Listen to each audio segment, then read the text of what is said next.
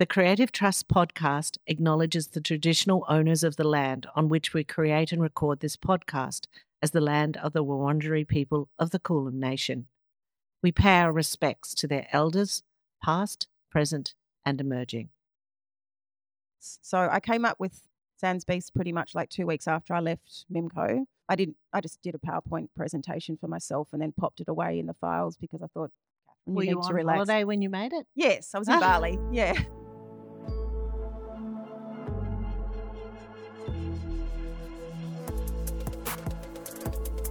The Creative Trust podcast is an exploration into the minds of some of the world's best creatives. We are endlessly fascinated with the ephemeral and the intangible. We make sense of it through our creative process. Over the last two decades, we have created countless installations, each one put up, pulled down, each one leaving an enduring mark on its audience. Gloss Creative and our stellar alumni share everything with you how people become creative and what we know to be true about the creative process. Amanda Henderson founded Gloss Creative as her way of navigating creatively through life, learning early on that she could make audiences fall in love with environments simply by making them feel and experience something memories that last long after the physical immersion have gone. It crystallized her long held belief that your business plan is to harness your unbridled creative force. And creative renewal is your most important weapon over time. Welcome to the Creative Trust. What a great day this is on the Creative Trust podcast. I'm with Cathryn Wills, who is the founder, creative director of Sans Beast. I'm very excited to have you here today. There is a long connection, so welcome. Thanks, Amanda. Thanks for So nice to be here. I'm pre- we're very excited. Hmm. Um, as you know, I like to tell everyone about how we met and what our connection is. And firstly, it was a very long time ago at Country Road. It I was I indeed. was in VM, and you were at that time in the knitwear area, Mhm. Making, developing, all of that. So we met at Country Road. And then again, when I did a contract with Amanda Briskin at Mimco, walk in there, and there's Cathryn again, which was great. And obviously, you went on to do some amazing things at Mimco, which we will talk about. And then afterwards, you know, we went both went on our merry ways until about two years ago on Instagram. Mm. I was in at a mechanics um, in Brunswick. Um, shout out to Ralph Gustella Motors, and um, through a family connection. And I went into their tea room, and it was a very cute, dark veneer paneled room with a somewhat of a la- dark Laminex table and these amazing mustard, like upholstered chairs. And I said to Matt, Where did these chairs come from? And he said, Oh, there's a girl down the road, um, you know, and they live between the workshop and she had them out and she was getting rid of them. So we took them and put them in the lunchroom. And I'm like, Great. Anyway, so I took that photo and put it up online, and all of a sudden you pop up. I think they're my chairs. Where are they from? And sure enough, they were Oh. from you. And you live in between the two workshops. So it's a really nice little connection that you have also with Zara, Definitely. our creative producer as well. And I know that John makes bread all the time. Yes. Well, um, Ralph Costello Motors also, I guess they've just been good neighbours over the years and they've taken deliveries for us when we haven't been home. And John repays that favour with fresh bread on a regular basis. Ah, I love it. so too it's nice. good. It's nice to have a neighbourhood vibe. Totally. Mm. Today, as you know, I'm really interested about the parts of you that I don't know about, I guess, and in particular your childhood, because I have a fascination with how your early childhood, I guess, Informs? you, Mm. informs, inspires via osmosis creativity. So, how did you get creative? Well, I had I've listened to a lot of your podcasts and I've obviously listened to a lot of people tell their story about their their sort of early years and I guess I have a little bit of kind jealousy about when I hear about idyllic childhoods because I wouldn't call mine an idyllic childhood. It was, you know, there was definitely good times there, but quite hectic, like moving around a lot. Dad was in the Air Force. many schools, being the new kid on a regular basis, three sisters. So I guess as far as creativity goes, there was a lot of looking to the older sisters dressing up in their clothes, myself and my younger sister, paper dolls, you know, all the normal Mm. sort of creative scenarios. Not a lot of money, so it wasn't, you know, a house decked out with big televisions or, you know, we all had to play outside. There was a lot of outdoor activity going on.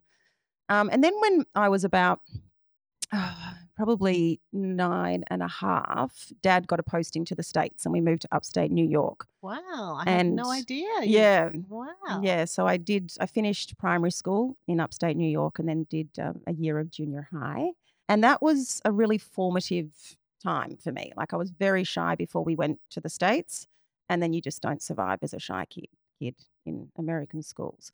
So I started drawing on weekends. Dad was really interested in drawing, so I would I would just hang out with dad on Sundays and just draw cartoon characters and I guess practice that skill from 10 onwards. And then I remember the moment when I just started getting interested in how I was presenting myself, I guess becoming interested in fashion. And we were coming back to Australia. And I just wasn't, I don't know, I just didn't want to feel under underdressed, I suppose. Like I, I remember going out and wanting to buy a matching white polka dot skirt and top. And it was 1995 and i had to sort of you know gather the money to be able to do that. happen, exactly. Um, and i loved that outfit. And from then so we got back from the states when i was 12 and i guess just from then i i was into art. I was into making things. Yeah it was it was just a just the thing that i needed to do like whether it was drawing or whether it was putting things together from a, an outfitting point of view or whether it was dressing up our dog captain you know there was lots of You find a way, don't an, in, you? an inner world i suppose was going on. It wasn't like it was a super creative household. Dad was quite creative in his own way and my sisters all were as well but it was more about i guess my inner world. And i read a lot as well which i think also informed a bit of an escapist um, Mm. mindset like you know enid blyton the magic faraway tree all those sort of fairy aspects to my upbringing Isn't it interesting that the inner world today is the thing that drives creativity, Mm, imagination, and success of a lot Mm. of people that I know? Um, you know, what a gift to have had. I mean, parts of your childhood obviously weren't idyllic, but there's all, you know, amazing, obviously, as you said, parts in there and this inner world that you're able to create, mm. you know. Oh, definitely. And I don't. I mean, it wasn't a. It wasn't a tortured childhood. It was more. I guess there was instability there. You know, moving around, being the new kid in school. Yeah. In hindsight, that gave me huge resilience. You know, you have to learn to be independent. You have to learn to Mm. um, speak up for yourself, even if you're terrified. Yeah. Also, living in the states, you know, I discovered nature. I would sit outside and do my homework amongst the autumn leaves. Beautiful. Like I, that has been something that stayed with me. You know, to now like Mhm. needing to get that connection to nature as well, which I think also informs creativity. I mean, I don't know about you, but Oh, if I'm feeling a bit stunted, like I just Mm. go for a big walk and suddenly things start flowing again. It is. And it's that moment where you're just in nature, uh, not thinking about too much. Yeah. I think that's Not trying to solve the problem. Yeah. And that naturally just starts to Mm, come. That's right. Flows, which is pretty exciting. Mm. So when you came back to Australia, what happened then creatively? Like, the- you know, when you let towards the end of school, where were you with everything then Mm. about career choices? How did that all flow? Well, I I finished high school, like I did my HSC, and up until probably year eleven or so, I was very much focused on art and drama, and that was a creative outlet for me. But I guess going back to Dad being in the Air Force and the upbringing that it was, it was quite a um,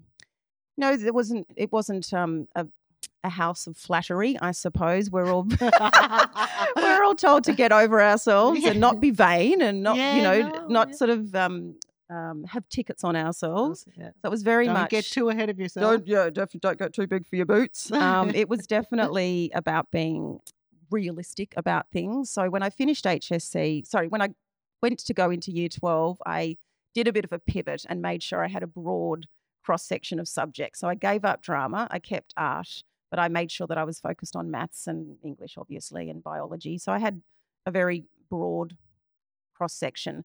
When I finished high school, it sounds odd to say now, but I didn't actually have the confidence to go to straight to uni. You know, I went to Wantirna High. It wasn't like it was a super creative school. I had no idea how you built a folio.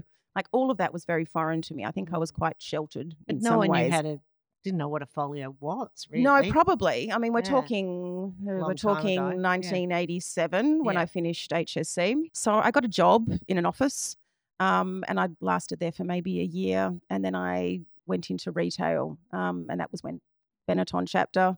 Mm. Um, and then I got a job. and wasn't that ahead of its time? it was, yeah. I Mm. mean, yeah, the Benetton in Australia probably wasn't as amazing as it was in Italy. Um, it wasn't. Um, no. Um, but I learned to fold sweaters really well, Yeah, and well. I learned to, you know, run a, a little store, and that was also, you know, fun for me from a creative point of view. And then I got the role, um, a junior role at Jag, and that was when I realised if I'm going to pursue the career that I want to pursue, which was in fashion and creativity, I needed to get, which is an interesting um, segue. I wanted to go and get go to school yeah, and and learn. and learn yeah and i guess just have that um, that freedom of the things that i probably wasn't that i didn't get in high school you know i wanted to learn about color and proportion and textiles and all the rest of it so Mm. i would go home every night from my job at jag which is where i was working in the fabric department as a junior as a sample fabric trafficker was my title I love that. i know it sounds quite sexy doesn't it trafficker Trafficker. I know. and Paul, I would go- those words. I would go home and just draw to build a folio to present to RMIT. I don't think it was an amazing folio, but they must have seen It something there. in there. And I Um, don't think anyone's folio is at that point. But you know what, Amanda? I got into RMIT first year. I started talking to all these, um, becoming friends with the people that had come straight from Mm-hmm. high school in there. And they'd gone to Wesley and other schools that had amazing art departments, and they did know what a folio was. Whereas Mm, mm. I was this chick from Wantirna that and you felt you didn't know. yeah Mm.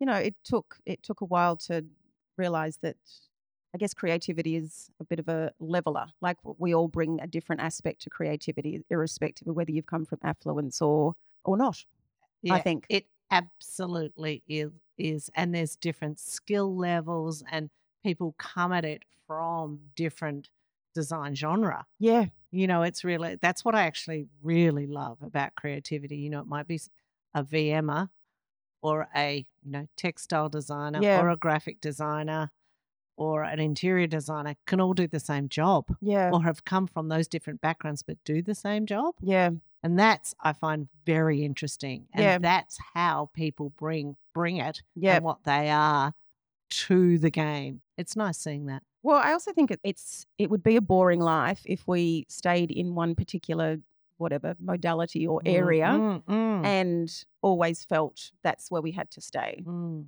I mean, mm. I remember being in knitwear um, and really Mm. wanting to have a bigger role at that particular time, Mm. and certainly being given the feedback, "Oh, but aren't you knitwear?" Yeah, yeah, yeah.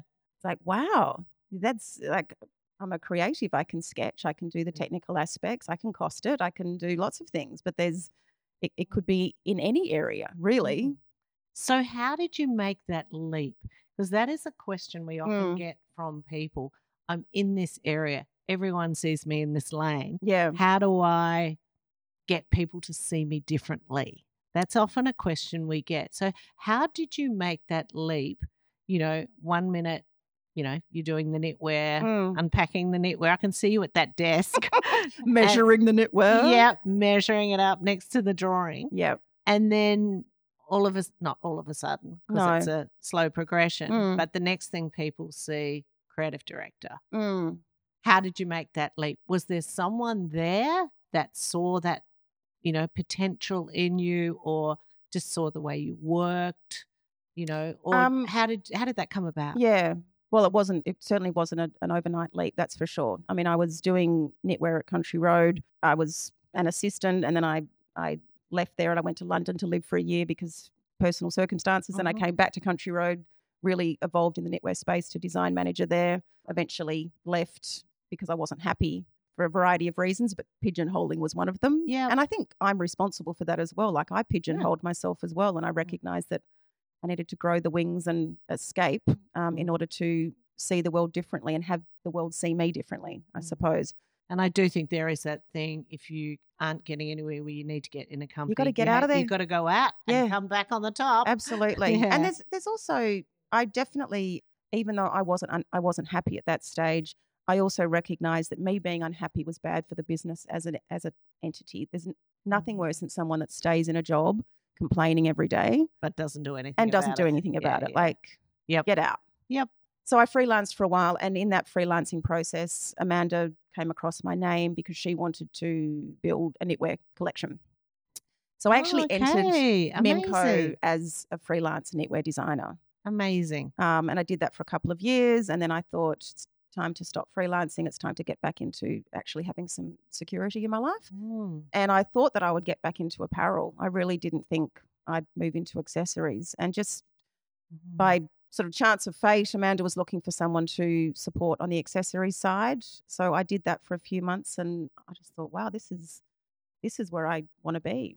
Because Mm. even though handbags and sweaters seem like very different things, when you're working with yarn and you're building the fabric as you're building the, the garment, it, it's it, there's a technical aspect that goes with the creative process, and Mm. it's the same with handbags, jewelry, shoes. development. It's development, Mm, and you need to and understand development. exactly. Yeah, you yeah. need to understand the materials, how they're going to function when you start working with them. And then obviously you need to understand trend and shape and proportion and construction and all the rest of it. Mm. So I ended up signing on as a permanent person with Mimco as a as design manager, and then Dave and Amanda started making moves to sell the business Mhm. to Witchery. Yep. And long story short, a couple of argy bargy moments, but it, you know, became creative director in 2008, I think it was, and then two years later took on the commercial side of things as well Amazing. which um, with you know with support there, but definitely that was its own you know um, Amazing. sort of journey and challenge in itself. Mimco was so different to any other business. Obviously, the early influence of Amanda Briskin, pretty incredible. Absolutely, so incredible. Yeah. I'm so grateful Just, for that chapter with Amanda. She's just unbelievable. You know, everything about those bags was squishy Mm. and super useful. What fr- what what what magic from Mimco have you sort of become infused with that you still carry with you? oh, so much. what much was it about it? so much. I mean, Amanda in herself is and was at the time, you know, an incredible individual to work with. Mm. But there were other amazing individuals there as Mm. well. Catherine Bolsh, Rochelle Dendel, like there was just a bunch of creative souls there. Jess Stimson, like just Oh, I love Jess. yeah, yeah. Vicky Ellenport. Like there was there was just some amazing people there. That energy was high, and sometimes you know that became Fraught. bloody hot. um, I I remember you know you coming in to do some work at one stage and you put a handwritten sign up on the wall that said slow is the new fast and i thought oh my god good luck with that one yeah. i thought the, the burnt out of there. to- yeah, pretty. It was a. It was all I could do, really, because it Ah. was so fast. I'm like, man, too fast you don't in actually need to work that No. fast. You need to work better. Yep, for know? sure. And I've um so in answer to your question, what sort of magic? I'm so grateful for that chapter too, particularly after coming out of Country Road, big business, successful business, learned a lot about raw materials. I'm so grateful for that, particularly, you know, the yarn learning and going to Pitti Filati and all the Mm, mentorship that I had in that chapter. But to come into Mimco and have this vibe of, you know, no one needs what we do. We have to create for desire. And to to truly feel like that like spoke to me and to to learn or to recognize that that's I was home like that was the sort of creative environment that I wanted to, wanted to be in particularly because I'd been nurturing my creativity but also my commercial acumen as well and Brilliant. I guess I I, I, bel I really do believe, but I've had to gain confidence in this over the years that the two are just not mutually exclusive. Like, I really do think that one doesn't get watered down by having strength in the other one. You And- know? And isn't that a hard lesson to work out? Well, and it's also other people reinforce it. So, exactly. you know, when Mimco was, um, Yeah. when I did take on the commercial side of things, and I had you know, the support of Ian Nairn, who was CEO of the group. I had lots of, you know, there were people there to to Mm. tap and to talk to. But I don't underestimate the effort that I put in to learn about leasing and profit and loss statements and wages and everything that had to go into that. But what ends up happening is people need to identify you in a particular area. And They love to give you a label. They love to give you a label. Mm. And because I'm particular at that time, you know, quite a high energy, I- present like a creative person. So there sometimes people's brains couldn't understand that I could also add things up yes. and, you know, make sure that we made money as a business and pull the Yeah. appropriate levers to ensure that we were profitable. Yeah, I think that's a story for a lot of people. So And absolutely. I do find it's that thing once you work out that being business-like, as you said, it's not mutually exclusive. no. In fact, one starts to inform the other. Yeah. You know, once you get a sense of, you know, how successful financially it could be, you know, or how big this bag or the need for this bag in the Mhm. market is, then you've got the acumen to make that a bestseller or Yeah. whatever. I mean, that that can't be underestimated if you know, you know, if you've got both parts of the brain working. I Yeah, think, I think that so is too. definitely you get you still are creative. You don't stop being creative. Yeah. I thought that if I managed Sportsgirl Bourke Street, I my creativity would suffer. Not the case. no. I learned more. I think, unfortunately, the press, the world, society often says, oh, creatives, you know, mm. us creatives don't know how to add up. Oh, us creatives need the help of those money people to tell us the way. And I always think it's often women that say that as well. And I always think, why would you underestimate yourself? You know, creativity and, and having a pulse linked into what the market actually wants and to sense what the zeitgeist is going to be or to know, you know, that whole vibe, to know how to emotionally connect with people, that is not an easy thing to learn. Like that has to come from gut feeling and just living life, I think. The mathematical side of things, it's a skill. You just got to learn it, you Mm, know? And I think mm, that's the easiest stuff to learn, really. mm. Because there's places to go and Yeah. learn 101. And Yeah. yeah, it's true. I think that underestimation of women being business like Being numerate is is crazy. Is weird. Yeah. It is it is very difficult. And I think that is that's where you one of the great questions we had during the week, we put some questions out to what would you like to hear? Mm, And one of the best questions was like, how do you deal with mansplaining? yeah. And I was like, hmm, and I was trying to think of a, eh, you know, a time that that had happened to me, and I couldn't think of a particular time except that when I started my business, people were like, "Oh, that's nice," and then you know, after two or three years, when it was becoming a thing, "Oh, you've done really oh, well." oh, yeah. you know, Yeah. oh, it's it's kind of like a back a complisalt is what you call it Totally. you know and it's like well why would you think that of me you Yeah. know like i don't think about that as myself Yeah. i've worked out you know how to be profitable straight away you know Yeah. so and all of what was great about being in retail as an environment when you start your own business in retail you've already worked out that there's money in you know how to make knitwear using budgets so you actually have a lot of skills in those areas just to do the job Yeah. you know 250 windows per month you know you do all the maths on that Yeah. so you already have these skills but people don't know or don't see that often and yeah. i'm pretty sure that's changed now yeah I don't know. I mean, I think hopefully I think you just got to, I guess, run your own race and not take on board other people's perceptions. I mean, the proof. Mm. So you love it. uh, My cliches are just going to start coming out. The proof is Bring in the pudding.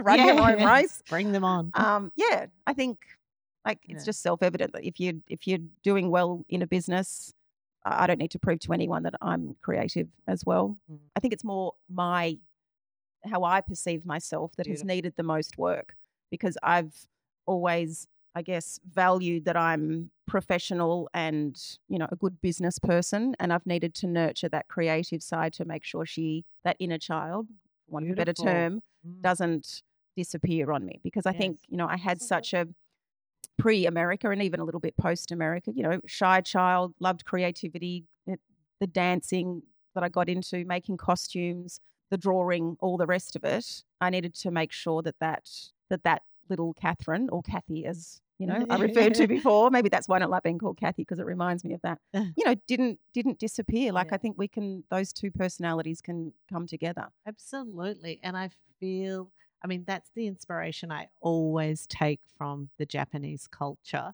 They're so serious, but then, you know, I, always give the example you'd be on a train and there's a businessman in his suit and he's got some cartoon character flopping off the end of his phone. Definitely, yeah, And I'm like, oh, okay. yeah, You know, they know there is that sense of you can like fun, youthful things, but it doesn't mean you're not an adult. It doesn't Yeah. mean you're a kidult, yeah. you know, not grown up. Mm, A lot of people sometimes align joy and fun with immaturity, Yeah. definitely. wrong. Yeah, That what you're talking about, the inner child to me, and letting that still float around and be there mm, is the is the magic. That's where if you can tap back into that, that's the thing that you'll get your renewal from. yeah. I You know, agree. it's your core you. And yeah, if you dive back into that when you don't know what the hell's going on, mm, you can make it up.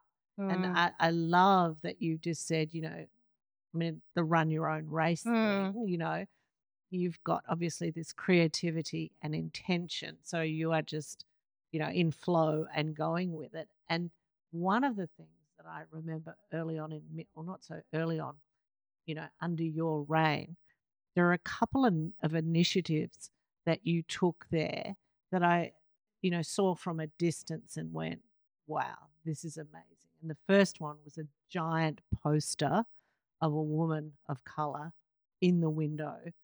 I'm talking 15 years ago. mm, Like we're only just getting there now. So I feel like your kindness or your view of the world was wider early on than a lot of mm. people. Thanks, Amanda. Uh, No, and you know, I'm not on our watch as well. Mm. You know, Our watch was a yeah, that was a special initiative to get off the ground. Exactly. Mm. So I feel like already, you know, even 10 and 15 years ago, you started to use your powers for good. I mean, Mm. you've obviously made incredible things um, all your whole life, but I started to see from as an outsider just walking down High Point, you know, Mm. or wherever, that and these beautiful things with this not on our watch. And what's that about? And I just thought this is fantastic. Mm. And I guess that leads me a bit to this is all pre Sans Beast. yes. Tell me about how this sort of intention and you changed and how we Mm. came to Sans Beast. Mm. Well, the Mimco chapter was long and it was intense, and I I loved a lot of it. Loved most of it actually. Um, and even when Country Road bought Witchery Group and we became part of CRG, family. um, yes, you know, walked back into that building on Church Street. It was actually great for the brand. It was great for Mimco. It was great for the team. There was more support there. You know, we'd sort of run on the smell of an oily rag, but it had been pretty tight. And it was great to have that. Um, I wouldn't call it opulence, but, you know, an HR team, a stationery cupboard, you know, support you people need. doing dispatch at back of house. the Um, mailroom. exactly. So it was that was a great chapter. But I I'd increasingly, I guess, started learning about animal products. I'd, I'd watched Cowspiracy, which was more environmental than it was animal welfare focused. I'd stopped eating meat. And I don't know, I was, not, I don't know, I do know, I was starting to become more aware of what I was doing for a job. I'd also felt that I had done the job so intensively that it was becoming Groundhog Day. So whether it was budgeting, whether it was you know writing the narrative for every collection. So I, I love writing, I love storytelling, and I would write quite a escapist sort of magical story. I'm not sure how many people it landed on perfectly, but you know it was something that I felt I can still recall every single collection based on the story that I wrote for each collection. It wasn't just summer, winter. It was evolution, utopia. it was unpredictable revolution. It was paradise battalion. Like there was it, lots of. and I used to read every word. If that makes you feel any better, I'd go up and read the oh, decal Oh, on the that's window. So sweet. I know, I'd read, but that is about vision. Yeah, I get. I don't know. I mean, I it is. thank you. I appreciate that. See, the Air Force father's coming out again. That's having an idea. Yeah, I mean, that's that's part of the whole thing. Anyone who can generate ideas that generate a feeling or a mood or a romance and tell that story by delivering it. That's the superpower these days. Yeah. You know, and I always say if you can do that, you've got a business, you've got a career, and you'll get paid. Yes. You I agree. Yeah. So you certainly were doing that. Thank you. Uh, so I, uh, but it all became Groundhog Day. I'd done it all a lot. I'd done it for many years. I'd written stories. I'd done strategies. I'd recruited people. I'd moved people on. You know, there was just so many chapters. And I felt, you know, Mimco was turning 20 in the February of 2016. I'd pretty, I'd gone vegetarian. I was on my way to going vegan. It was becoming increasingly uncomfortable for me to work with leather. But really, one of the, I didn't just have a wake up, you know, I didn't wake up one day and just say, I don't want to work with leather. I quit it was a slow progression for me. There was the ethical side of the materials, but it was also a recognition that for the brand's 20th birthday, I, I really felt that I'd given the brand all I could give it, and it, it needed and deserved a breath of fresh air, maybe some new blood to come into the business and give it a different angle. So yeah, I resigned in Feb 2016, just just prior to our big 20th birthday bash. I had quite a long notice period, obviously, because you know you can't just walk out when you're at the that level. And then I took a holiday and Beautiful. traveled. It was beautiful, but I just I didn't really I found it very difficult to relax. So I came up with Sans Beast pretty much like two weeks after I left Mimco. I didn't I just did a PowerPoint presentation for myself and then popped it away in the files because I thought "Cathryn, Were you you need on to relax. holiday when you made it? Yes, I was in. Bali. Yeah. See, it, uh, holidays and travel do open your mind. Definitely. But John, my partner, was like, you need just need to chill out. Um, so I, I. I wrote the little the, the manifesto, I suppose, for it. And then um, we started traveling. I wrote a blog while I traveled because I was terrified of being forgotten, to be honest. I, lo- I loved the blog. Yeah. God, we were so all watching it. Don't worry, we were jealous. We're like, how come she's out there having a good time? It was a lovely holiday. But I think the identity crisis that occurs when you leave a big job, you know, where you're paid Who am I? who am I if I don't have the title, if I don't have the kudos? You realize afterwards also that when people are laughing at your jokes and agreeing with you, it's because you're the boss, not because necessarily you're that bloody funny. It's all those wake up calls that you get. So then I consulted for a while and then May 17, I established Sans Beast because I just realized that I was consulting, I was I interviewed for a couple of jobs and it was the Christmas going into between 16 and 17. I just thought I can't go and be whatever managing director or creative director for another for as an employee. I just it's time to to take the leap and to put your money where your mouth is. You know, I was sort of thinking maybe I could convince a board to go vegan. We could do a you know Yes. a vegan uh, change a leather business into vegan, and it was just like, nah, you're going to have to be the brave one here, Kath.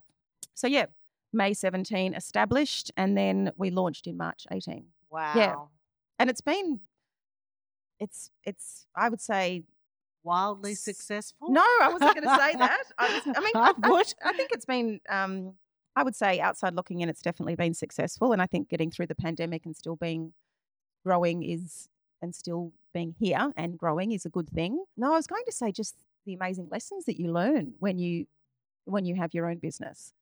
Like it's Mm. um, it's such, it's such a lesson in resilience training. I think, and there is no one necessarily to lean on to to learn what you need to learn, I suppose. And I always thought that I was, you know, particularly in the Mimco years, a, a, well-rounded leader. Not perfect by any stretch, but I I understood digital marketing, I understood the website, I understood socials. You knew what you needed to. Yes, operate. but then you you're there in this little two or three person operation at the beginning, and you're like, far out. Oh right, okay, we've got to do that. Oh yeah, I've got to go pack a parcel. Oh yeah, how do we do Australia Post? How do we get dispatch happening? Yeah, yeah. You know, there's just so much to learn. Well, it's all very hands on, It's hands on. which I actually found quite refreshing in a way. And Yeah. I guess that one. I guess that's the learn, relearning and the Totally. reinvigorating. you know. Mm. I do think you've definitely are at the forefront of this type of accessory. As you said, you know, to move from leather to non, you know, a be it synthetic leather or be Yeah. it cactus. Yeah. a man-made material. Because when I grew up, I wouldn't have been dead Oh.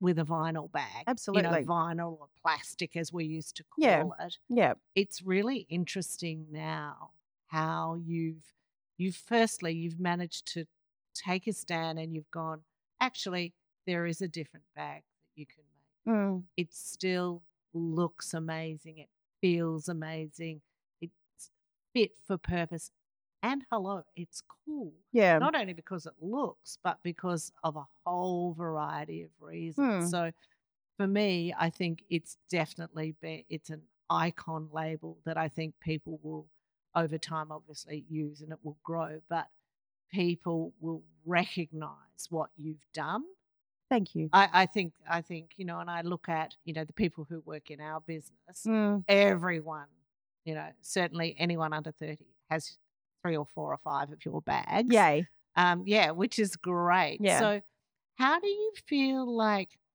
um, traditional markets and younger Mm. audiences are perceiving your brand? Are you getting customers that are coming from, you know, more traditional? You know, someone like myself who was like, "Give me a Gucci leather Yeah. bag any day." Yeah. you know, and but now looking around and going, actually, this could be a great bag too. you Yeah. know?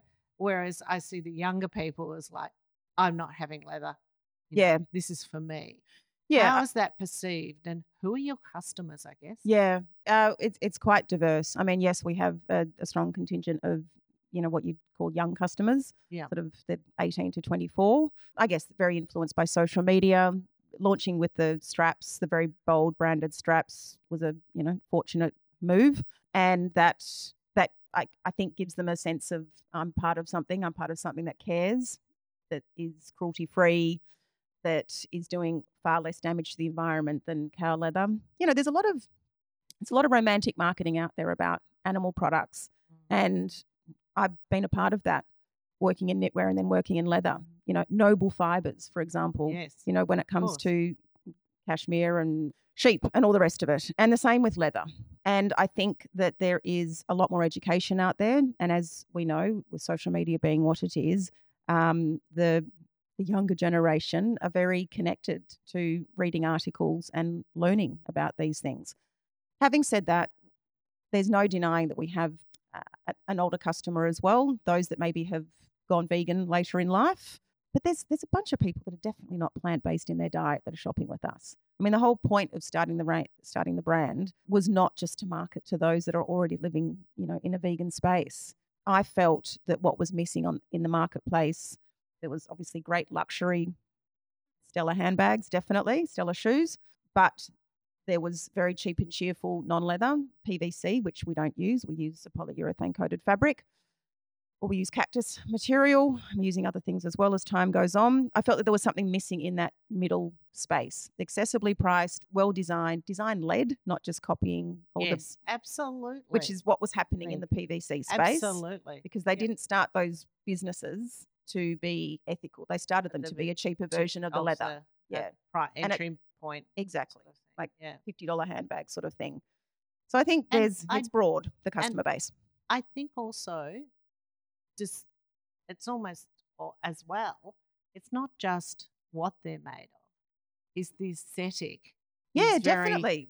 Yeah. I'd call it utilitarian lux in a way. How do you describe the vibe of your brand, the actual look of the bags and the Mm. bags themselves? Like, how do you see that? Utilitarian is a word that I use quite a lot. Mm. I like the first series that we did was called The Night Army of Madame Flamingo.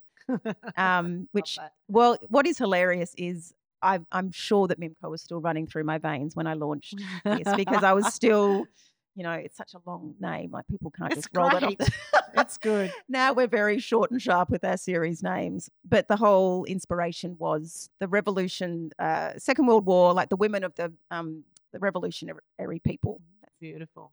revolutionary. Yeah, that's it. Revolutionary. Yeah. Yep. Some great photos that we pulled of, you know, army sort of gear to inspire some of the bags. So it's got quite a, a functional, you know, it's quite linear, I guess, in the aesthetic. It's not it's not fussy at all. And I'd obviously had a very long chapter of Fussiness. fussiness, which worked for me for a long time. But this was more about streamlined. I wanted it to be androgynous. Um, I wanted men and women to wear it. Now, naturally, we have far more women than men buying from us at the moment, but that is slowly changing. I think as people become more confident with just because you say uh, it's not a women's bag or a men's bag. It's just a bag that I A like. bag. Yes. Yes. So I think it's utilitarian. I would also say it's inspired sort of by the intersection of men's wear and women's wear. Like there's a tailored aspect to it as well. Mm. You know, sometimes we're asked, do you do soft, slouchy bags? And of course, you hear that and you think, oh, maybe there's an opportunity. But I just, that is just not the vibe of the brand at this Mm. stage. It's not going to be um, a super collapsible sort of silhouette. Has more structure for you. Yeah, there's more structure there. I mean, that's Mm. not to say that we won't expand No. as time goes on, but it's always got to have that, yeah, utilitarian vibe, for want of a better word. I'm really interested to hear from you. What constitutes a good working bag? Like, what do you think a customer needs from a bag? Mm, What are the things, you know, when I look at your bags, they're very detailed. they are, yeah. There's always that little pocket or that beautiful lining or the zips. I mean, looks great and is good hand feel, that sort of thing. yeah. What do you think is it that makes a good handbag? Well, I think the the nat- the the functionality, um, the utility that people expect from a handbag is that they can fit their things into it. I mean, obviously, the whole trend towards micro handbags is bizarre to me. It's it's it's a bit disappointing that we're sort of going into that space where it really doesn't do anything. You can barely, ca- you know, put a lipstick into it. yeah. So I find our customers definitely want utility in their bags. Yep. Having said that, we're not Kathmandu. We're not beat it up, chuck it around. It's not going to look great if you do that to it. So pockets, I I can't bear a bag like that you can't get into. Even if it's a small bag, you need to be able to open it up enough to see what's inside. See what's inside. Yeah, and so when, Otherwise, it just goes into the abyss. well, there's that, but also, you know, a stingy zip opening, for example, that you open it, you can't actually get in there. Like, imagine if it's on your shoulder and you're trying to get in there. It's it's Annoying. very, very annoying. So I think, yeah, utility, function, comfort on the shoulder as well, or comfort in the hand is important. I think so too. Mm. And I know uh, one of our team adore, I'll call it a bum bag, but it has a handle and a smuggler. Yeah. Mm. Yeah. So just the fact, the way that opens out and lifts the Yeah, lid, It's and you can to get see into that bag. everything.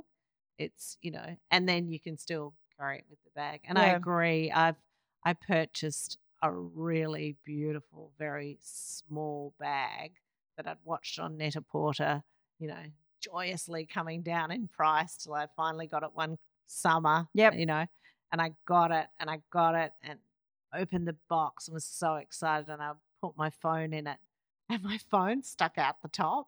I'm like, That is one thing. Oh my god! yeah. I actually can't even use this bag. Yeah, I can't even actually fit my lip gloss. Yeah.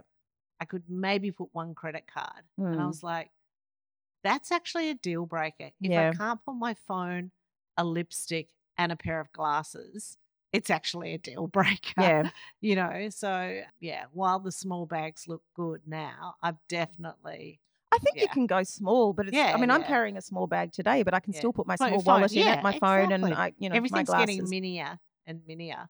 yeah, pretty- which it's it- to pretty me funny, just talks to social media and just the the the look of it versus the function of it. Yeah. And I think that's another really important thing. Part of sustainability for fashion is timelessness. Yeah, And I do feel like whether the bag was from 2016 or now, there's this, it, it, it's not time stamped, oh, Is- definitely. Eh, which I think is obviously an important thing. Yes, it is. Is it's about sustainability. Yep, it is know? definitely. I don't think anyone.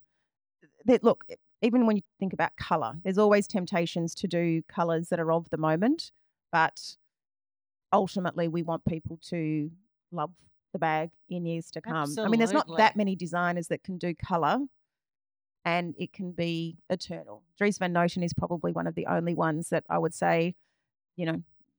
You can look back on things from 20 years ago, and irrespective as to whether the color is trending or not, you It still love that piece. Yeah, Yeah. exactly. The designer for me that's like that is Jesus Del Pozo.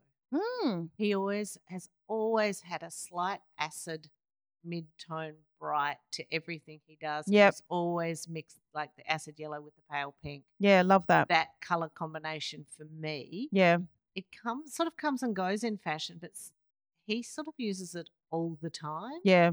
And it's something that I feel every time, you know, I even look at some of his dresses from five years ago and go, I'd wear that. now." Still relevant. still relevant, still it has this freshness or this interest or this lightness about it. Absolutely. And you, you just go, that's timeless. I'm not going to pronounce her name properly, but Consuelo Casti- Castiglione, I think, of, of Marni. Yeah. Oh, hello. Before, um, I don't, yeah, when she sort of walked away from that years ago. I mean, chocolate pieces. navy's never going to go out of fashion. Absolutely. But then putting a pop of yellow in there or a really fiery red in there, that that label has always been eternal as well. But Dries is the one that's in my heart forever. Of course. Of course. He's the Uh, best. I'd love to know about your creative process. Tell me everything how you start, how you move through to production and costing. I'm Mhm. sure everyone would like to hear how the bag happens. Yep. Uh, well, our our collection is not large, so it's very different to how I've worked when I've worked in businesses where you know there's a lot of SKUs that you have to create. Yes. There's an option plan, um, but it, it's you know it's a simplified version of any other design business. Pretty much starts with materials and a color palette, which is you know lots of little swatches. We don't tend to. Not don't tend to. I don't want the collection to ever be about throwing out the old and bringing in the new. Like there's always a good 60% to 65% of the collection that is flowing and repeating. We might do some new colors. We might put it into a new textured material. Then it's about starting to sketch. And for Sans Beast, that has been, you know, there's been different people in the team that have supported me on that. We're fortunate now. We have a design manager in the business, um, someone that I've worked with for many years at Mimco. Beautiful. She's an amazing sketcher. She's an amazing technician. She knows construction inside out. So V and I will work together on what we need in the collection. And it's not just this is trending. It's more about we've had a lot of feedback on this one. I think we need a portrait version of this landscape tote. I think we need another hip bag in this that does this sort of end use or does this look. She'll she'll sketch. And then it's about doing all the technical packs, which are all the measurements, the construction notes, etc um, ordering the sampling material. It might be if it's a new piece of hardware that we're putting into the collection, that's got to be sketched as well and then catted up into a 3D version of that. So we can get a. So do they use like Rhino or are there packages? We don't use Rhino, but the factory Do? um, that do the hardware have got either Rhino or a version thereof. See, isn't that interesting? Everything we make, whether it's an installation stand or Mhm. anything, ends up through Rhino, Right. and yet you're making a bag. Yeah. Isn't that really? well, it's a 3D sort of package, you know. So Interesting. we'll do the sort of the uh, when I say we, the business will do a sketch. I mean, I can sketch and I can have um, a view as to what I think we need in the range. And certainly at the beginning, I was sketching, but it is such a pleasure to have Valeria in the business because, yeah, I mean, my sketches are fine, but they're not they're not her level at all. And even before V, have worked with a freelancer, Simone, for a couple of years. She's also brilliant at handbags Mm. So yeah, it's about getting the technical drawings happening, getting the hardware happening, and then it all comes together in a prototype. Mm. I've worked with this particular factory for 16 years, so I know Tony and his brothers very well. So we can communicate in a um Shorthand. in a bit of a shorthand. Yeah, Um, we're on WeChat every day with them, and obviously email as well. It's Mm. definitely better. You can achieve more when you can go to China four times a year and Of sit in the factory and work Mm. with them, and you know have the bag sitting between you. Mm. So obviously, COVID has changed that. Definitely. How how have you sort of navigated that? Look, I mean, I would not go back to well. I wouldn't want to relive 2020. Let's just say that. Mm, Um, having mm. said that, I think some good things came out of it Of course. for me from an evolution point of view. Yeah. It's just it is just WeChat and phone Mm. calls and email. Mm. Um, and I would absolutely say it's as a result of having such a long term um, business relationship with them. Yes. Um, they've gone through hard times as well. You know, they've had, yes.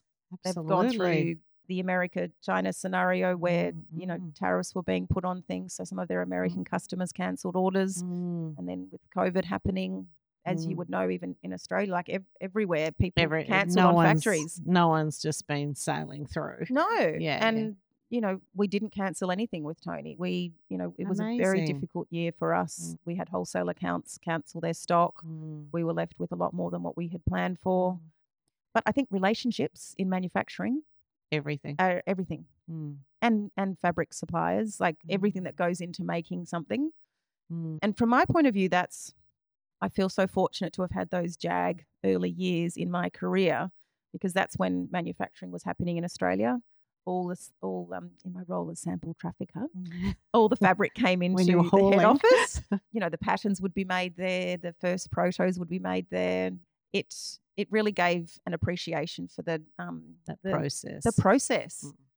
You know, I think I've always really tried to instill in younger designers coming through that ordering samples or working on product is not just about emailing them. It's about understanding what raw material you're trying to source. Mm, You know, this whole thing of can we just ask China to find that? It's like, well, Mm. China's a vast space of 1.3 billion mm. people. Let's give them a few more Let's give them a clues. few more clues rather than giving them a picture of a button that you'd like to find. yes. So yeah, yes. relationships and understanding and respecting the work that goes into making things, uh, I think has has underpinned us um, surviving and thriving. Mm. Definitely. And I, I, you know, if you find a maker who can deliver your, help you alongside you deliver your dream, that is gold. Yeah. I always say those people are the gold because without them, you don't have a business.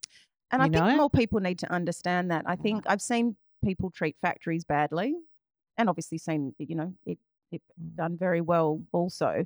And I do tend to work better with designers and production people that respect factories Mm. because uh, they're not this far off, you know, mechanized unit that you can speak to like they're robots. It's, These Mm. are they're, they're an extension of our team. Yeah. And isn't that great? You know, you're describing to me the people you've worked with over years and now that you, you know, you've assembled a new team.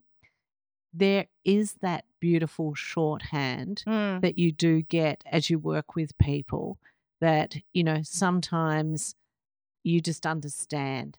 And it is a time efficient in a way that everyone knows what's going on, everyone has the same goals Yeah, you know, and you the pleasure is working on the project Yeah. and what exciting things you can do. No one has to catch up. yeah, You already are at the same pace. So that's when you can really try the new stuff or spring from there or what about this? Because everyone's already on the bus, if you know what Oh, I mean. And it it's very is- efficient. team efficient. culture is everything. My sister Mm. also works with me, and she's been there from the Oh, beginning. Nice. Yeah, I mean, it's had its it's had its moments, but you know, as all sisters do have their moments. But I love that she's there. You know, and Mm. she's she's she has a diverse role and works on you know various aspects of the business. But again, we have a shorthand, as I do with Valeria. So Mm. yeah, I think being able to, particularly being a small team, I know that you Mm. said in another one of your podcasts. You know, the team can often people think the business is bigger because you've done big things. Yes. And I think uh, it's the same with us. People think the business, when I'm interviewing, which I'm doing at the moment, uh, people think that the team is a lot bigger. Where's the company boardroom and bar? Yeah, exactly. It's like, it's not here. but you can, if you if you know what you're doing, you can put Mm. polished product to market. You can have polished social media, great storytelling on a website. It's about having professionals in the team, Mm. really. I love it. Tell me about being online. Mhm. Is there like a, you know, out of 100%, how important is online, your online business, ra- or are your distribution networks through retail locations sort of more favorable to you? What oh do no, you, online, yeah, online yeah, definitely. great. Um, and it's not so much. I mean, yes, it is primarily online at the moment because we physically don't have spaces other than our Brunswick Mm, studio mm. head office. We will do spaces. Yeah, I was enough go- money in the a- bank. that's another question. Definitely. When's the store coming? Yeah, well, Yeah. it's just got to work out the finances on that one. No, it's it's more about whether it's online or whether it's bricks. When we do have bricks, it's it's about the direct to consumer um, aspect that will always see us. Um, that will always underpin any level of profitability growth. Wholesale is about awareness, whereas direct to consumer is the thing that's we're, we're going to have to drive harder, and we have Yeah. driven harder for. Well, really, actually, since From the beginning. No, you from the beginning for sure, but then we did start to expand into wholesale. Um, And then COVID happened, and we, you know, that was a bit difficult and got a little Mm. bit burnt, which is completely fair enough. Wholesalers Mm. have to look after their business as well. But it was a, it was a, it informed a strategic shift that I had to make, which was, if this hangs around for a while, I'm not going to rely, I'm not going to allow the business to rely on wholesale as a growth engine. We need to Mm. make sure that we've got our website functioning as well as possible, that our socials are great, that we have a head office that people can come to and buy, and that we build our database and get people liaising with us. Mm. Um, having said that, I love that we're in David Jones. That's that is a Mm. brilliant um, physical presence that we have, and we have a great relationship with them. But from July onwards, it will just be David Jones Brilliant. Yeah. That's very focused. in Australia, anyway. We'll see what happens in the Have rest of the world. World There's a domination few, will there's a few come dreams soon. in the pipeline there, but um, Good. yeah, no, I Ah. It's one thing at a focused the time. One thing at a time. Tell me about your ideas about marketing, PR. How do you get the message out? Mm. And very interested in. Um, we're actually having Jade Roberts come in this afternoon Mm. from Rara PR, Yeah, yeah. and Jade is one- one of our customers. there you go. Yeah, yeah. So, one of her things is about PR, in a sense, you know, comes deep from within the brand of, Mhm. of the way you go about things, Mm. who you are, what you do. So, I can see that you're one of the more new generational businesses where your um, values are quite aligned with what you do every day. Mhm. So I'm interested to see how what your views are on PR and how you market the business. Yeah.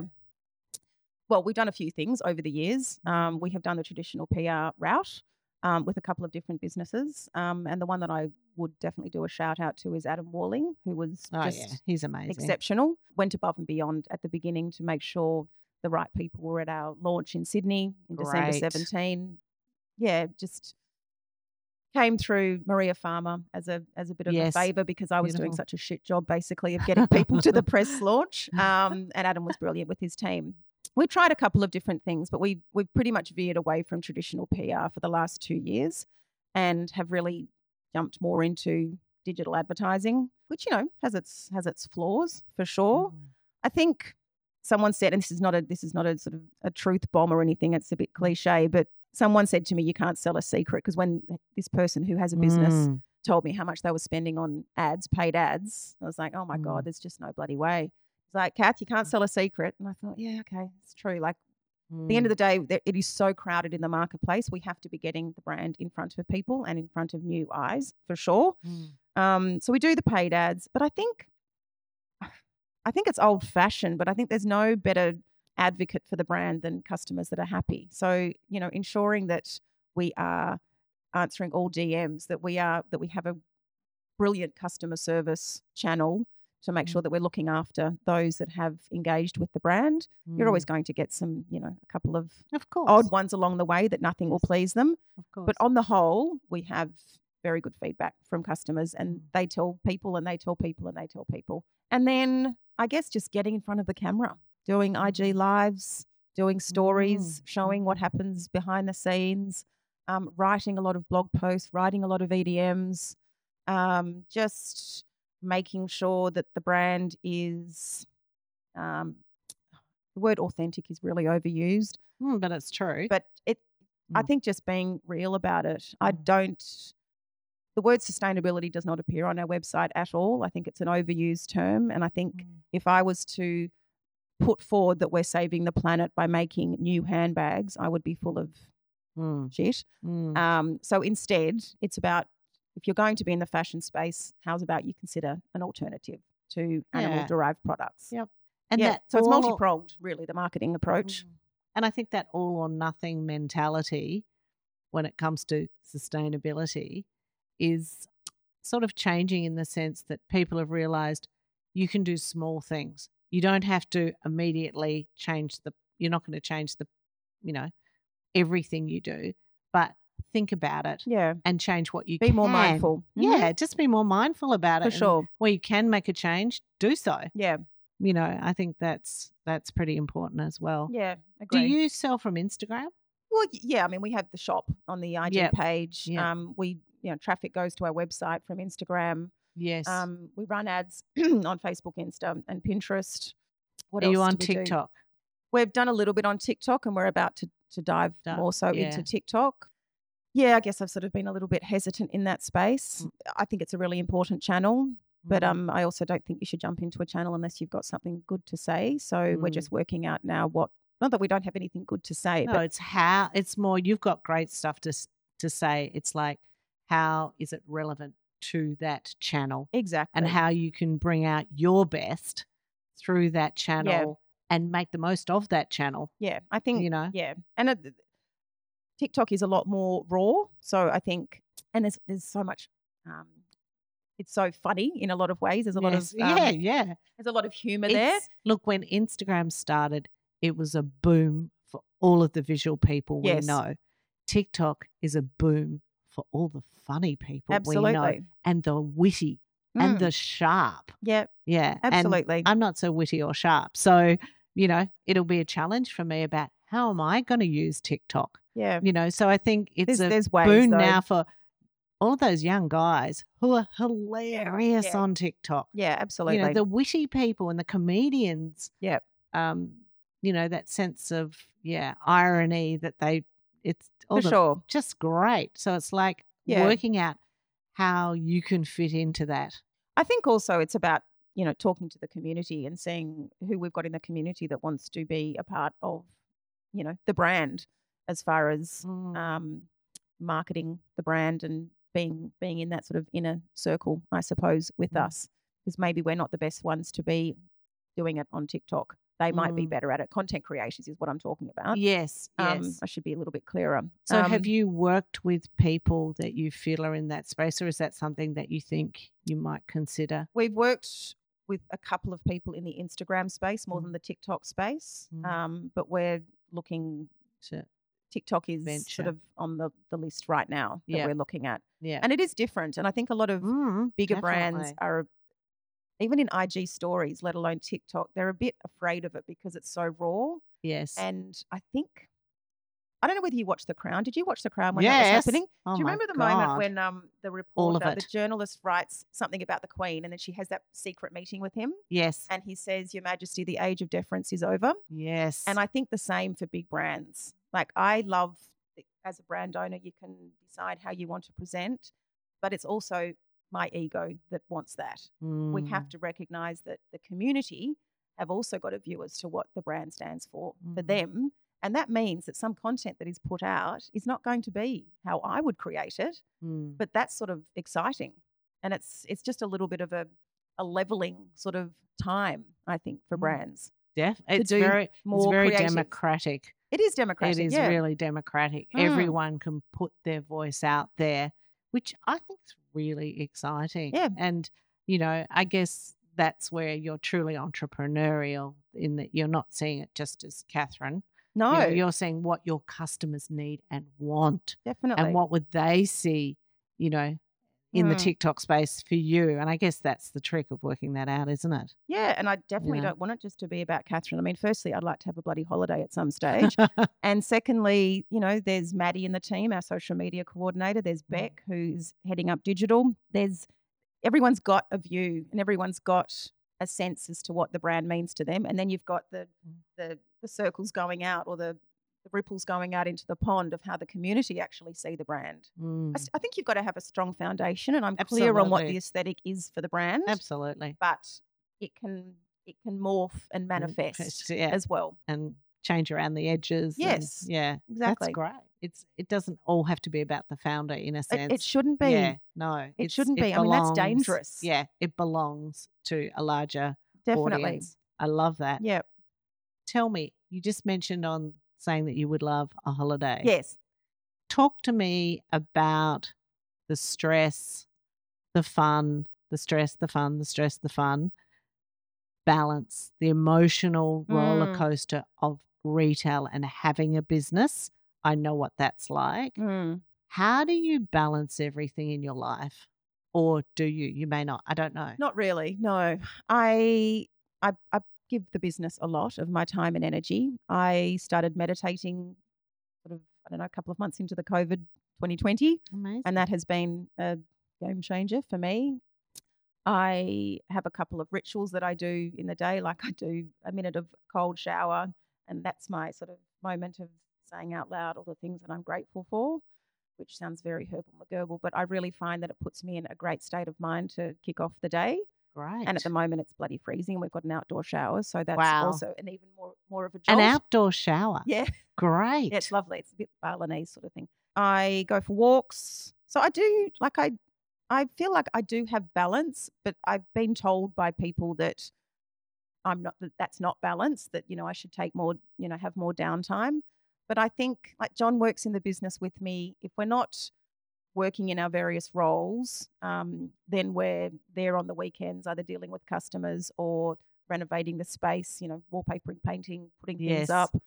So it's it's um You're fully committed. we're fully committed and we're building Mm, something. mm, And Mm. I don't feel certainly when I feel exhausted, then I I don't just push through that. I you know I'll take some time to Mm. watch a show or paint or do Mm. something creative or as I said, go for a walk, get into nature, hang out with our cats. But look, the stress is is definitely there. At the beginning, it was particularly stressful. I you know, I wasn't used to not earning an income. I wasn't used to every, you know, our bank just progressively becoming emptier, a bank account with, Mm. you know, buying stock. Like stock is Mm. a big You're chunk. holding it. Yeah. but I'm much more comfortable with that now. Mm. I'm I'm I'm far less attached to those um to the belief that that stuff is permanent anyway. I Mm, mean, we've got a roof mm. above our head. We're not we're not sort of Mm. we've got a lot to be grateful for. Yeah. Definitely. So I think um. I would say I manage the stress better than I ever have. But that's not to say that I'm not high energy and, and highly intense for those around me at times. Mm. That's. I think that's a, ah. a hallmark of a lot of amazing guess. women I know. and if it was a man, it wouldn't even be. A, Oh, don't get me they'd say they're very powerful. Yeah, absolutely.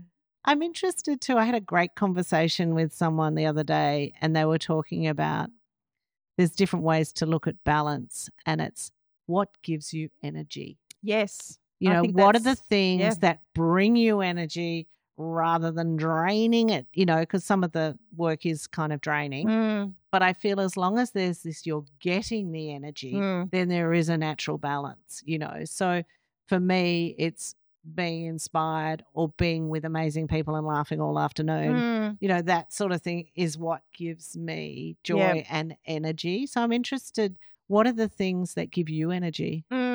Uh, well, I mean, look, catching up with friends and family, Mm, generally speaking, gives me energy. I like just downtime with John and Yeah. our cats at home. Like that is, and and gardening, like repotting a plant. We don't have a garden per se, but we've got lots of plants. Yep. So spending time with that, tidying up the home, like you know, decor. Like I love interiors. I love moving it around. you know just yeah. Yeah. But I also I think you're the first word who's ah. person who's used the word zhuzhing on the podcast. Maybe the second. oh my god, We should have it more often. exactly. But I do, if I'm stressed, one of the best ways for me not to be stressed, like if I'm stressed about work, getting shit done Makes you feel alleviates my stress. Yeah, great. You know, be it a, a plan for a photographic campaign, like the creative plan for that, or budget for the next financial year, or a color palette. Like I feel that Mm. sometimes you just got to move through that stuff. I Mm, just keep going. I don't like procrastination in myself because it always just comes back to bite me on the bum. Mm, So 'cause you yeah, have to do the work anyway. Exactly. Yeah. Yeah. Yeah.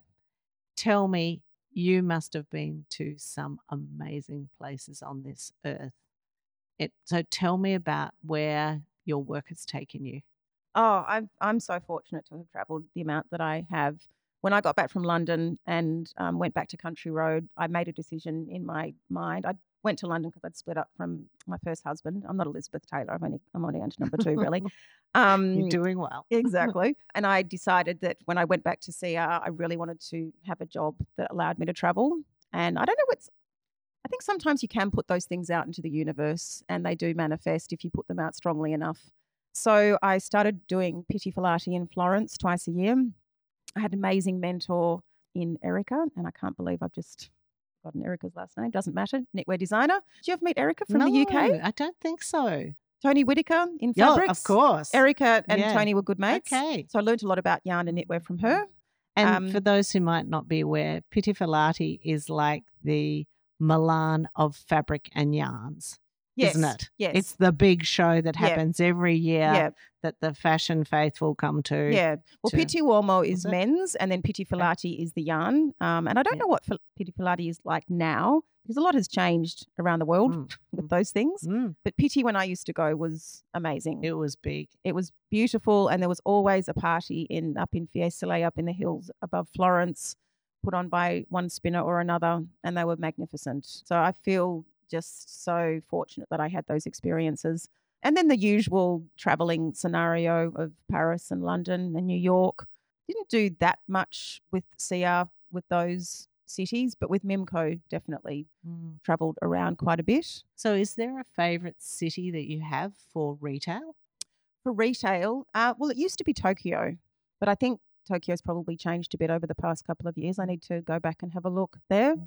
I think different cities bring different things, though. Mm. Like I used to love Mm. going to Colette in Paris. Mm. Gorgeous. I met Kylie Minogue there. Did you really? Yeah, everyone thought we were friends. it was great. You were just two Aussies having a chat. Yeah, buying candles. How amazing. Yeah, Yeah, sorry. Colette in Paris going. was fantastic. Um, London, you know, lots of different little stores there. I mean, even just going to Selfridges is always fantastic. Mm, I also love Le Bon Marché in Paris. It's a beautiful department store. mm. Tokyo Tomorrowland. I loved. Oh, there's Tokyo's just amazing. As Oh, is yeah. um Kyoto, but for a different reason. Obviously, that's it's not so much commercial. It's It's cultural. brushes and Mhm, paper and all mhm. the rest of it. Mm. Yeah, Japan's got a lot to offer for sure. Isn't it interesting? I feel, and this is something I talk about, it's never just one city No. that gives you a retail view. I always feel like, I mean, if you get across two continents, even better. But if you do New York, London, Paris, and a Tokyo, Mm, or a side trip to Copenhagen or wherever Mm. you love, you get a world picture of Yes. retail, um, which I think is always interesting. So, you know, you might be seeing something in New York and then, oh, yeah, there's a bit of that in Paris. Then you go to London. And I do find London amazing retailers. mm, agree. You know, they put a story about it out there. You get a world picture. Yeah. I feel like you, you know, at the end of the three week trip, Mm-hmm. you've got a better picture and a more inspired and informed picture Yeah. than you had from just one city. Absolutely. I just I was always resistant to the um and you know, I used to be pretty public about this and a little bit disparaging, but um I hated the empty suitcase out of Australia, full suitcase into Australia when it came to, you know, Mhm. product designers traveling. Yeah. I think it just makes Australia parochial and small minded. You know, we I have to go and see what blah blah's doing D- because we yes, yeah, buy buy their it. products and then copy them for our range. Yeah. Awful. I think being for me, being in a different city, you know, whether it's going to cafes or restaurants or bars, just sitting on the sitting there and just watching people, like seeing how people present themselves on the Mm. street. Hopefully, having friends in different cities so you can actually see how people live um, Mm. is lovely. And I was fortunate in, in Florence to have a couple of friends there, and London the same. New York is amazing as well for a different reason. I mean, retail in, in New York is brilliant as well. Mm.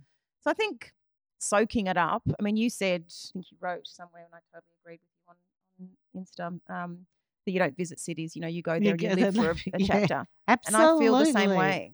Um, um, yeah, and it's interesting. Joel Bartfelt, who started this podcast with me, is starting this beautiful new Mm. travel business. You know, which is going to places you know that have brand through brand. Yeah. That's very interesting. You know, and we're talking about to- obviously I'm taking the Tokyo tour. Yes. Come with you know, come with me to Tokyo and to Kyoto, and we're going to go and do things you know that I would do. Yeah. And you're absolutely right.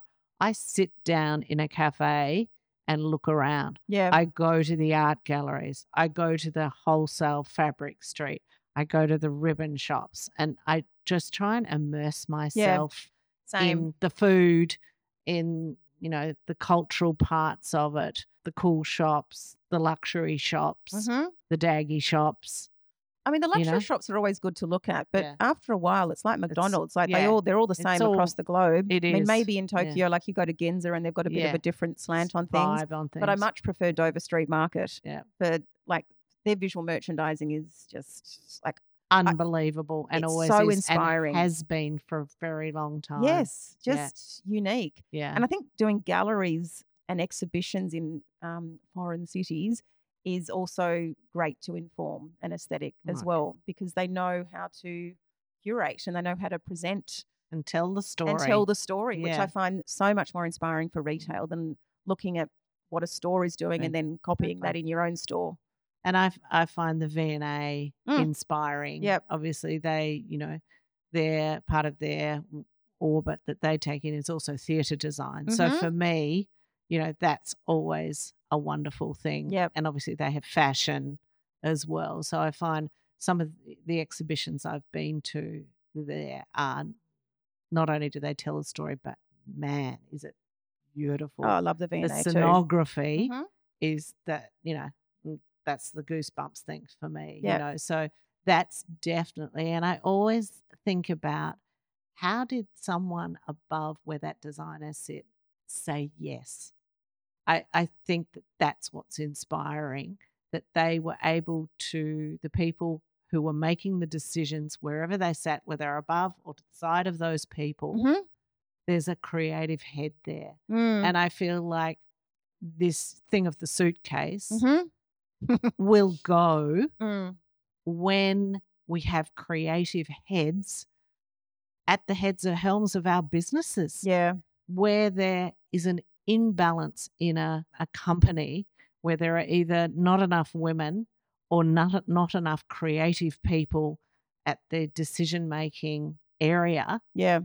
that's when you get this imbalance Mm. and the companies you know that sort of i was fortunate to work with you know like in the early days of Sportsgirl yes they were the number crunchers but you know David Bardas was Mhm. about the creativity Mhm.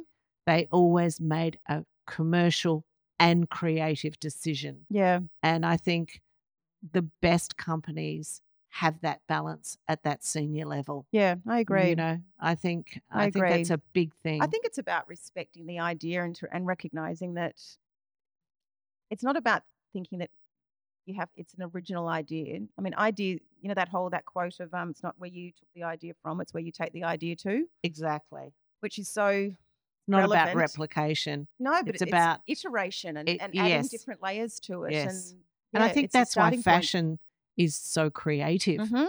because there is this idea of replication Mm. you know it's always the story of the woman from prada who went into a factory outlet and bought a balenciaga jacket a vintage balenciaga jacket and said why would i change this you know so this idea of that interesting is copying bad you know Mm. and yes it is i loathe copying but this idea of the zeitgeist Mhm. that everyone can share in this new feeling about a bag or a shape Yep. and you know if everyone could design that from their core and give their interpretation of it Yeah.